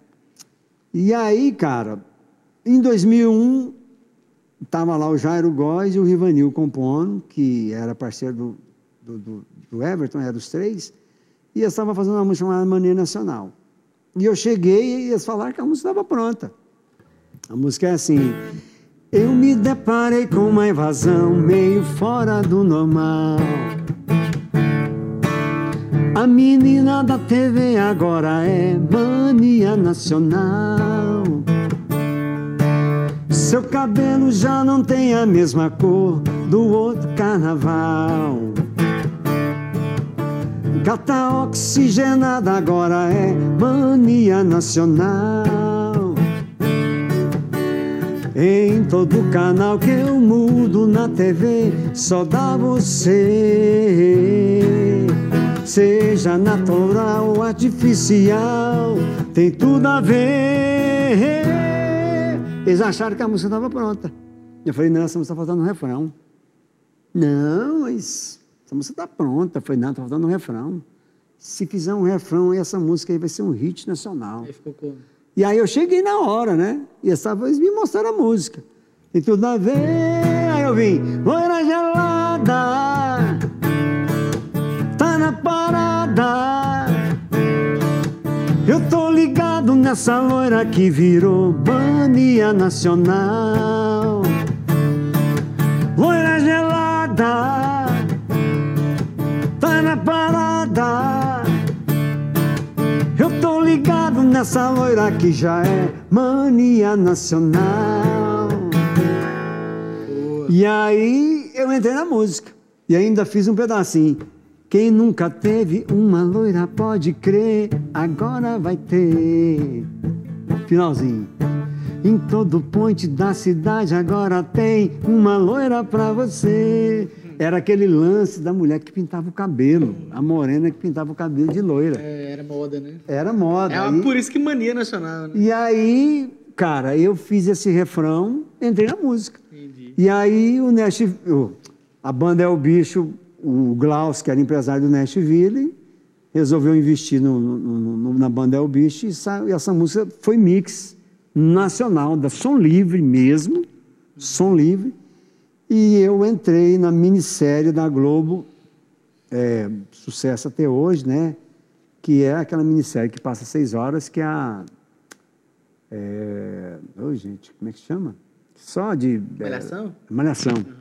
Ela foi tema da Priscila Fantini e do Eduardo Dolabella. Entendi. E eu ganhei muito dinheiro com essa Pois música. é, entrar em novela é um. Aí foi aí um, um divisor de águas na minha vida. Até então, a minha maior música era Dong Dong, Goiano e Mineiro, Mania nacional. não, Maluquete, Maluquete. e a Paixão de Peão lá que entrou na novela. E aí, quando eu fiz Mania Nacional, que não era sertanejo, era um pop, mas foi para a Globo, e eu fechei meu primeiro contrato com a Universal. Eu peguei 20 mil reais em 2001. O que, que aconteceu? Em 2001 eu ainda estava casado, aí eu dei uma grana para meu pai, ele reformou a casa, eu já morava com ele lá mesmo, porque minha mulher tinha expulsado eu de casa. E dei uma bis para minha, minha mulher, comprei para mim um palio equipado, isso foi em 2001, o palio era 99, branco, top, aquele completão, como se fosse aquele at- at- atrativo hoje, né? Um carro com som já, sonzeira, com roda, e sobrou uma grana muito boa para mim, para me viver dois anos ainda. Você vê o tanto de dinheiro que era. Dava para mim comprar dois lotes no Faz Salvilho. E eu não quis comprar, porque eu queria curtir a vida. Porque eu já tinha ralado demais, falei, cara, eu vou dar uma curtida aqui, cara. E aí, nessa mesma época, surgiu o João Vitor Raul, em 2000. Eu comecei a trabalhar para eles e me tornei. Eu criei o nome, eles queriam mudar de nome, porque o Vitor, João Vitor chama Vitor Hugo Fedato. E eu coloquei João Vitor. E o Raul ficou Raul mesmo. E nasceu João Vitor Raul, nós gravamos em 2000 o primeiro CD. E em 2001 eu fui para São Paulo com eles, já estava estourado dois, a Mania Nacional, e eu ganhando dinheiro. E foi aí, vamos dizer assim, onde eu me estraguei, porque eu fui morar em São Paulo, né, o Raul, um cara é, bem de vida, e eu fui produzir eles, nós saímos pela gravadora Atração e eu produzi um disco que saiu pela Sony Music Atração. Na verdade, não era nem Sony Music Atração, era Sony Music Caravelas, que era do Vitor Martins e do os dois compositores, né? Então, para mim foi uma honra eu produzir no Gravodisco os melhores maestros. Eu assinei o disco como produtor, ganhei era 10% na vendagem do disco. Entraram cinco músicas minhas. A música de trabalho foi do Jairo Góes e do Ivanildo Everton, que chamava Brincadeira Tem Hora, uhum. que foi mix nacional do João Vitor Raul. E depois o Leonardo gravou no outro ano, e também foi mix nacional e deu muita grana para os meninos. Então, quer dizer, eu acertei o repertório, a música de trabalho, o disco, e depois o Leonardo veio com a música também. E depois eu acertei de novo, com metade do meu coração da Fátima Leão, do Jefferson Moraes e do Neto, que foi regravado também de novo para o Leonardo. Depois eu acertei de Jefferson novo. Jefferson Farias. Não, Moraes. Moraes? É. Do Neto.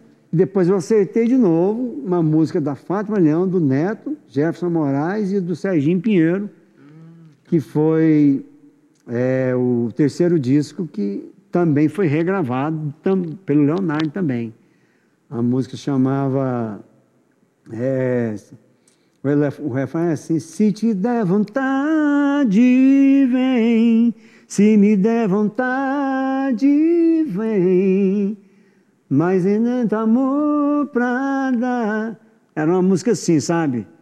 Então essa música também foi uma música de trabalho e foi regravada. Então, quer dizer, eu aceitei três mix com os caras, eu como produtor e compositor, e morava em São Paulo. Eu não morava em Goiânia. Então era São Paulo, Uberlândia. Porque Uberlândia era o empresário, que era o Vagnin, diretor da Transamérica de Uberlândia. E a Transamérica eram 55 rádios no Brasil. Então, quando a música saía, ela já saía na Transamérica, na Band, na Nativa e na Tupi. E o João Vitor Raul tocava no Brasil inteiro, fora a Rádio Terra e tudo. Então, o que aconteceu comigo? O meu ECAD estava bom, é, eu ganhava um salário do João Vitor Raul, que era um salário muito legal, e tinha os shows que eu ganhava meu cachê como produtor, que na época era um cachê alto, que era 500 reais, isso em 2003, por aí.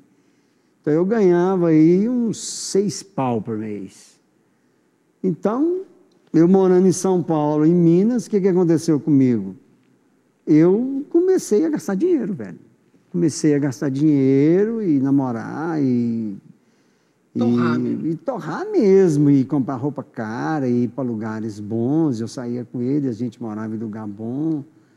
E foi indo até, e aí em 2005 eu conheci o Mauro Sérgio, aí na época eu já tinha uma dupla. Aí meu salário aumentou mais ainda, porque em 2003 eu montei uma dupla, era Bruno, Sérgio e Bruno, e a gente ganhava muita grana, era R$ 1.200 por semana juntava com o salário do João Vitor e Raul, mas eu parava de tocar quando tinha o show do João Vitor Raul, eu não tocava, o Bruno tocava sozinho, tinha o ECAD, eu sei que eu ganhava 12 mil em 2005, 12 mil por mês. E eu queimava tudo, velho. Morava de aluguel no apartamento ali no, em frente ao Buriti Shopping, tinha um carro zero e uma moto zero. Mas morava de aluguel. E eu ganhava um salário que hoje é alto. 12 mil reais 12 hoje é mil muito dinheiro. Muito dinheiro. Muito dinheiro. Se brincar, eu não ganho isso.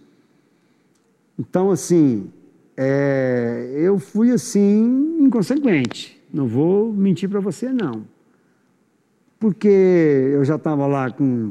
Em 2005, eu já estava com. É, nós estamos em 2021. Quer dizer, uns 30 e uns 32 anos, né? E já estava separado. Eu falei, cara, eu vou pegar todo mundo, velho. O negócio meu é.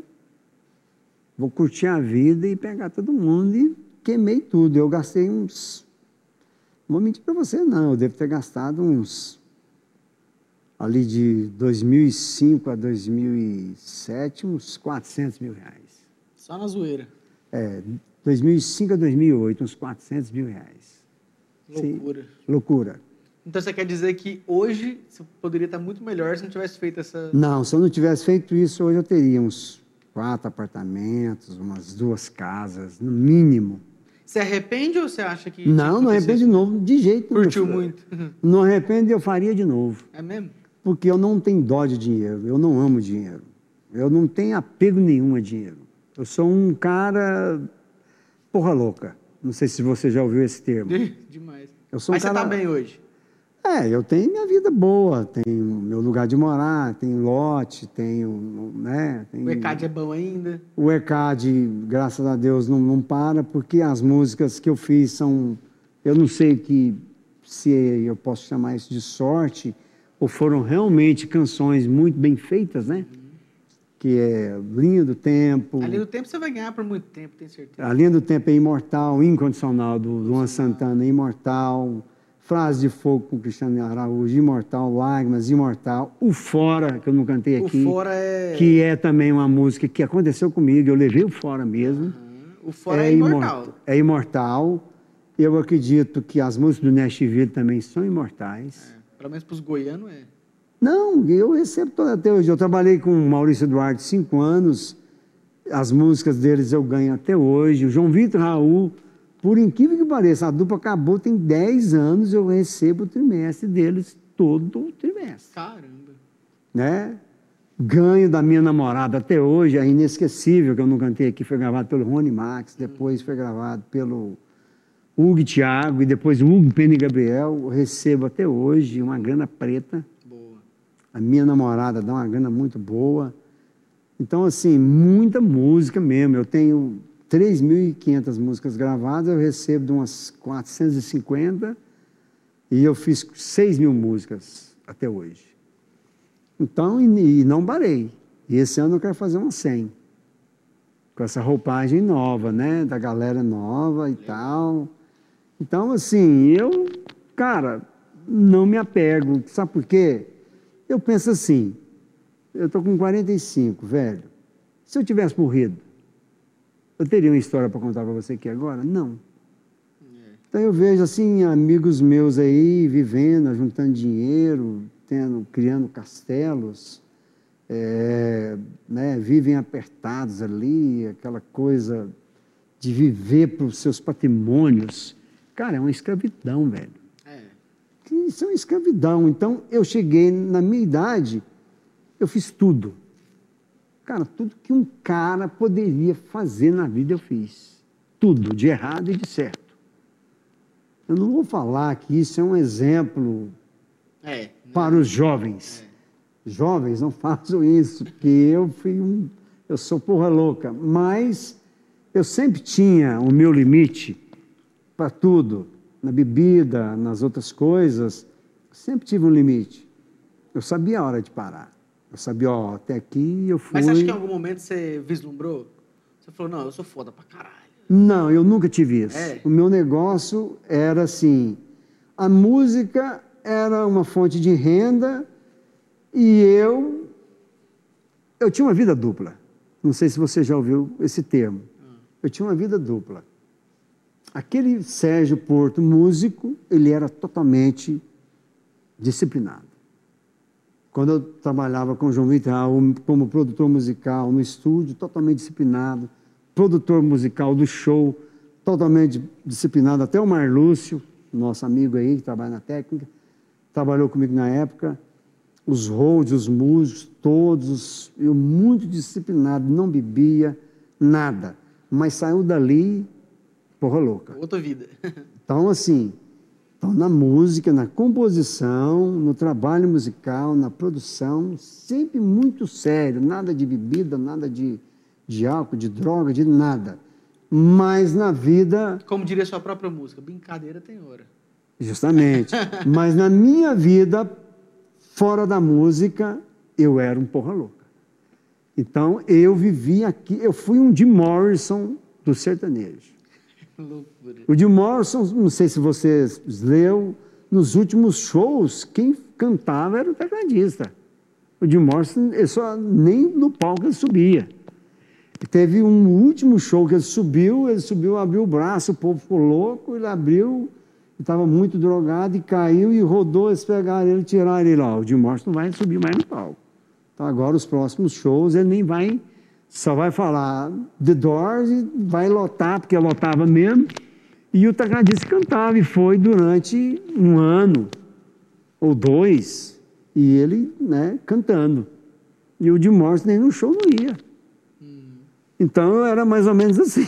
Loucura. Então, É assim, mesmo. eu tinha uma vida dupla, cara. E eu falo para você, eu gostei demais, cara, porque, é, veja bem, é uma liberdade que eu tinha que eu acho que muito compositor, é, eu não sei, eu, não- eu- eu- posso falar de quem eu conheço, mas desses compositores novos que estão fazendo sucesso, eu não sei como que eles são, né? Muitos são de grupos também, mas eu vejo assim mu- é, os compositores muito assim ligados ao materialismo, ao capitalismo, sabe? Essa coisa do do querer mostrar essa essa coisa Poder, né? da conquista, do glamour, da ostentação. Eu acho que isso não vai te trazer nada Não leva nada. Né? não te traz nada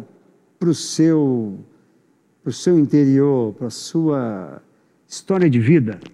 Porque eu, eu sempre tive, desde quando eu entrei na música, eu sempre tive um objetivo. Eu quero ser um nome lembrado.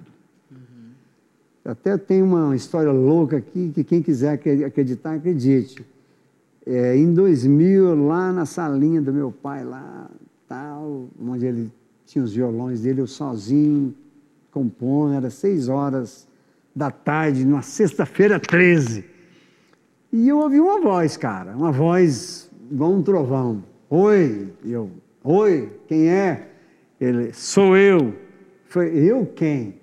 Ele falou, eu, todo poderoso. Falei, ah, é? Você é o todo poderoso? É, e o que você tem para mim? Ele falou, "E, ó, eu, eu tenho visto a sua luta há muitos anos aí, tentando, lutando por, por um sonho, e aí, e pelo que vejo, está difícil, né? Falei, é, mas eu gosto do que eu faço, eu amo minha- a minha arte, eu faço a, música por amor à arte. Se algum dia der certo, eu estou satisfeito. Ele falou assim, mas eu, eu falo para você, você é um cara iluminado, você é um cara que tem condições de ir muito mais além. Aí o que eu devo fazer? Ele falou assim, olha, eu, eu vou te fazer uma proposta. Eu falei, faça. Aí ele falou assim, é, eu vou te fazer, vou te dar três opções. Você vai escolher apenas uma. Ele falou, você quer dinheiro, sucesso ou fama? Aí eu virei para ele, olha só, olha só, tanto que eu fui sacana, sei lá o que, sei lá que nome que a gente pode dar para isso. Eu baixei a cabeça e falei assim, amiga, eu posso pensar? Aí eu baixei a cabeça assim, virei para ele e falei assim, cara, eu quero a fama. Ele falou assim, por quê? Falei, cara, porque é o seguinte, se eu escolher o sucesso, o sucesso, eu vou fazer sucesso e vai passar. Se eu querer o dinheiro, eu vou gastar tudo. Né? E a fama não acaba. Porque o Elvis é famoso até hoje. O Raul Seixas, o Cazuza, o Renato Russo, os Beatles, o Michael Jackson. Então, eu quero a fama. É isso que você quer? Então você terá a fama. Falei, oi, oi, cadê você? Quando eu vi, ele sumiu. Cara, incrível.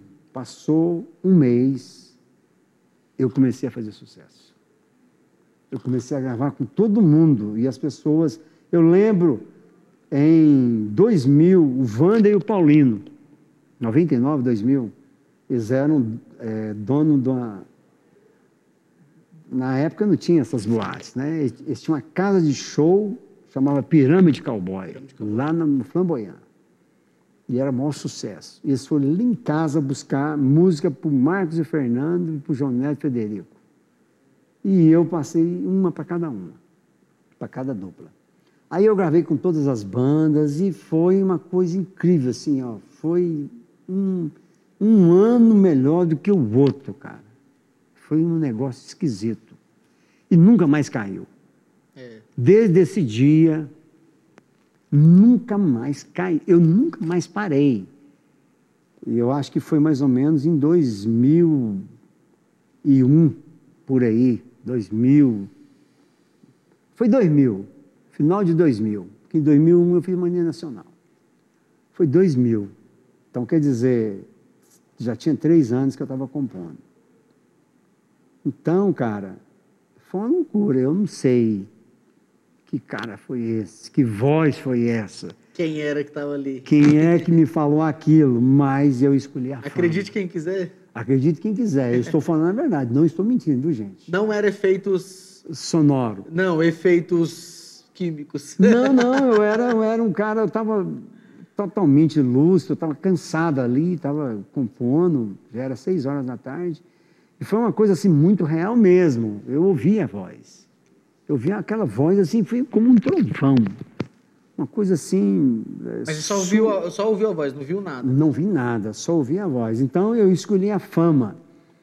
Então vocês podem não acreditar, mas foi assim que aconteceu e eu escolhi a fama e eu tive a fama e, e foi muita fama. Aproveitou. E eu aproveitei Tá muito. aproveitando. E olha, nós estamos em 2021, eu tô, fui para 23 anos de carreira e estou na música. E hoje no Talknejo. E estou no Talking Nerd, estou no Duplo Cena. Então eu acho assim, Continua famoso. eu acho que eu escolhi certo, porque se eu tivesse escolhido sucesso, muitos daquela minha época já não estão mais na música. Se eu tivesse escolhido o dinheiro, Tinha torrado. eu, ele teria acabado. Então eu escolhi a fama, porque a fama não acaba. Prestem atenção, viu? Vocês, cantores, compositores, a fama não acaba. Nunca. Vocês nunca vão esquecer de todos os artistas que foram famosos. E os que são famosos hoje também. Bruno Marrone vai ficar para a história. Jorge Mateus vai ficar para a história. Gustavo Lima. Como Milionário Zé Rico ficou para a história. Como Liu e Léo. Como Belmonte Amaraí. Como Milton, que morreu ante, ante, anteontem, ninguém falou. Eu falei. Mas está aqui, meu, minhas condolências a você, Miltinho, Tibagi Miltinho, né, nossos grandes precursores da música também, mais ou menos remanescentes da época de Belmonte Amaraí, né, e também Ataíde Alexandre, grande dupla, Gilberto e Gilmar, Assino com X, quando eu vi, eu era menino, eu gostava daquela música, velho. Eu falei, por que eu canto essa música, cara? Isso aí é tudo, tá tudo pra história, né? Então, quer dizer, cara, fama, isso é fama. Eu te garanto, se Gilberto Gilmar entrar aqui, até de Alexandre, que ainda estão vivos, eles vão parar tudo, eles não vão dar conta nem sair aqui fora. E voltando mais lá atrás, 1900 e... ó, nós estamos em 2021, né? Então vamos voltar 100 anos atrás, dá quanto? 1921. Então vai ser mais, então. É. 1900 e... É, peraí, 100 anos atrás, 1921, 1912, exatamente. Alvarenga e Ranchinho. Primeira dupla. Tocava em AM, assim, só de noite ou de madrugada. Eu conhecia ele. Depois, no futuro, meu pai falava deles. Meu pai que me ensinou a tocar violão. Eu quero mandar um abraço para o meu pai, ele se chama Manuel Coelho da Silva, mas, mas o codinome dele é Humano, está com 82 anos. Ele ensinou todo mundo a tocar, inclusive eu. Meu pai é meu herói. Quero deixar um abraço para meu pai aqui, por ter feito esse filho maluco, essa ovelha negra, mas que graças a Deus deu certo na vida. Pai, eu quero dizer para você que você é meu herói, é minha mãe também. E eu amo vocês. E obrigado por tudo. Eu sei que eu dei muito trabalho, que eu fui um cara muito rebelde, muito, antigamente falava custoso, né? Mas vocês são meus heróis. Pai, você merece o melhor. Eu sei que o sucesso não veio para o senhor, mas talvez se viesse, o senhor perderia algo que o senhor amou muito, que foi a família. Então, porque o sucesso tem um preço. Não sei se você concorda. Uhum, concordo. E eu paguei todos os preços do sucesso. E quando esse cara falou isso, essa voz para mim, da fama, interessante que cada, cada conquista era um preço a ser pago. É. Tudo tem um preço. Cada conquista era um preço a ser pago. Tudo tem um preço, eu concordo. Sérgio, um prazer inenarrável, como você falou no começo. Oh, Obrigado por, por estar aqui no Talquinejo. Eu espero que você, por muitos anos, ainda consiga fazer vários e vários sucessos sertanejos, tá bom? E espero que a gente tope muito ainda. E eu ainda quero ter a honra de rabiscar uma uma com na hora, moça. Yes. E- Certeza. E, ó, se você quiser, a hora boa é de noite. Boa de noite é bom. Você vai e manda a ideia. Lá para as tipo, 8, 9 horas, você manda a ideia para mim, eu já começo a escrever. Logo eu já estou mandando de volta A para noite você. é boa, é a melhor inspiração. Eu já mando de volta, você já analisa a letra, fala, sério, eu não gostei não, vou escrever de novo. Beleza. Aí depois eu, Combinado, então. Então, eu vou pro violão. Em breve vocês vão ver uma obra O Dudu e Porcena Sérgio Porto. Porto. Inclusive, divulga aí suas, suas redes aí pro pessoal, Ah. Instagram. É, o meu é, Instagram é Sérgio Porto com 3T. Eu já tinha tentado Sérgio Porto com T, não achei legal. Aí depois eu botei para minha empresa, que é Music Songs Produções, foi um fracasso, aí caiu mesmo. Aí eu coloquei Sérgio Porto com dois T's, mas já tinha o Gustavo Lima, né, com dois T's. Eu falei, cara, não. Aí você botou três. Aí eu falei assim, cara, por que não três? Aí eu coloquei Sérgio Porto 3T. E olha que nem estudei numerologia. Cara, e aí o negócio bombou, velho. Ô, louco. Meu Instagram bombou e a- graças a Deus até hoje tá aí. Então é Sérgio Porto, arroba 3T. O Facebook é a mesma coisa, Sérgio Porto 3T também. E É isso aí. sou amante do digital e é, não saio aí do, do, Sigam das lá. redes sociais. Sou um, como diz na linguagem do mundo digital, sou um heavy user. Ou seja, heavy user é aquele cara que sabe usar o mecanismo de todo o mundo digital. Esse foi Sérgio Porto aqui hoje. Deixa o seu like no vídeo se você gostou. Deixa o seu comentário também. Segue lá o Sérgio Porto nas redes sociais. Beijo no coração de vocês e até o próximo Talknage. Manda um beijo aí, Sérgio. Gente, um beijão, um abraço. Valeu! Então, Foi. Foi! Cara, Uh! não foi grande não, velho. É, cara, é o papo bater. Deu,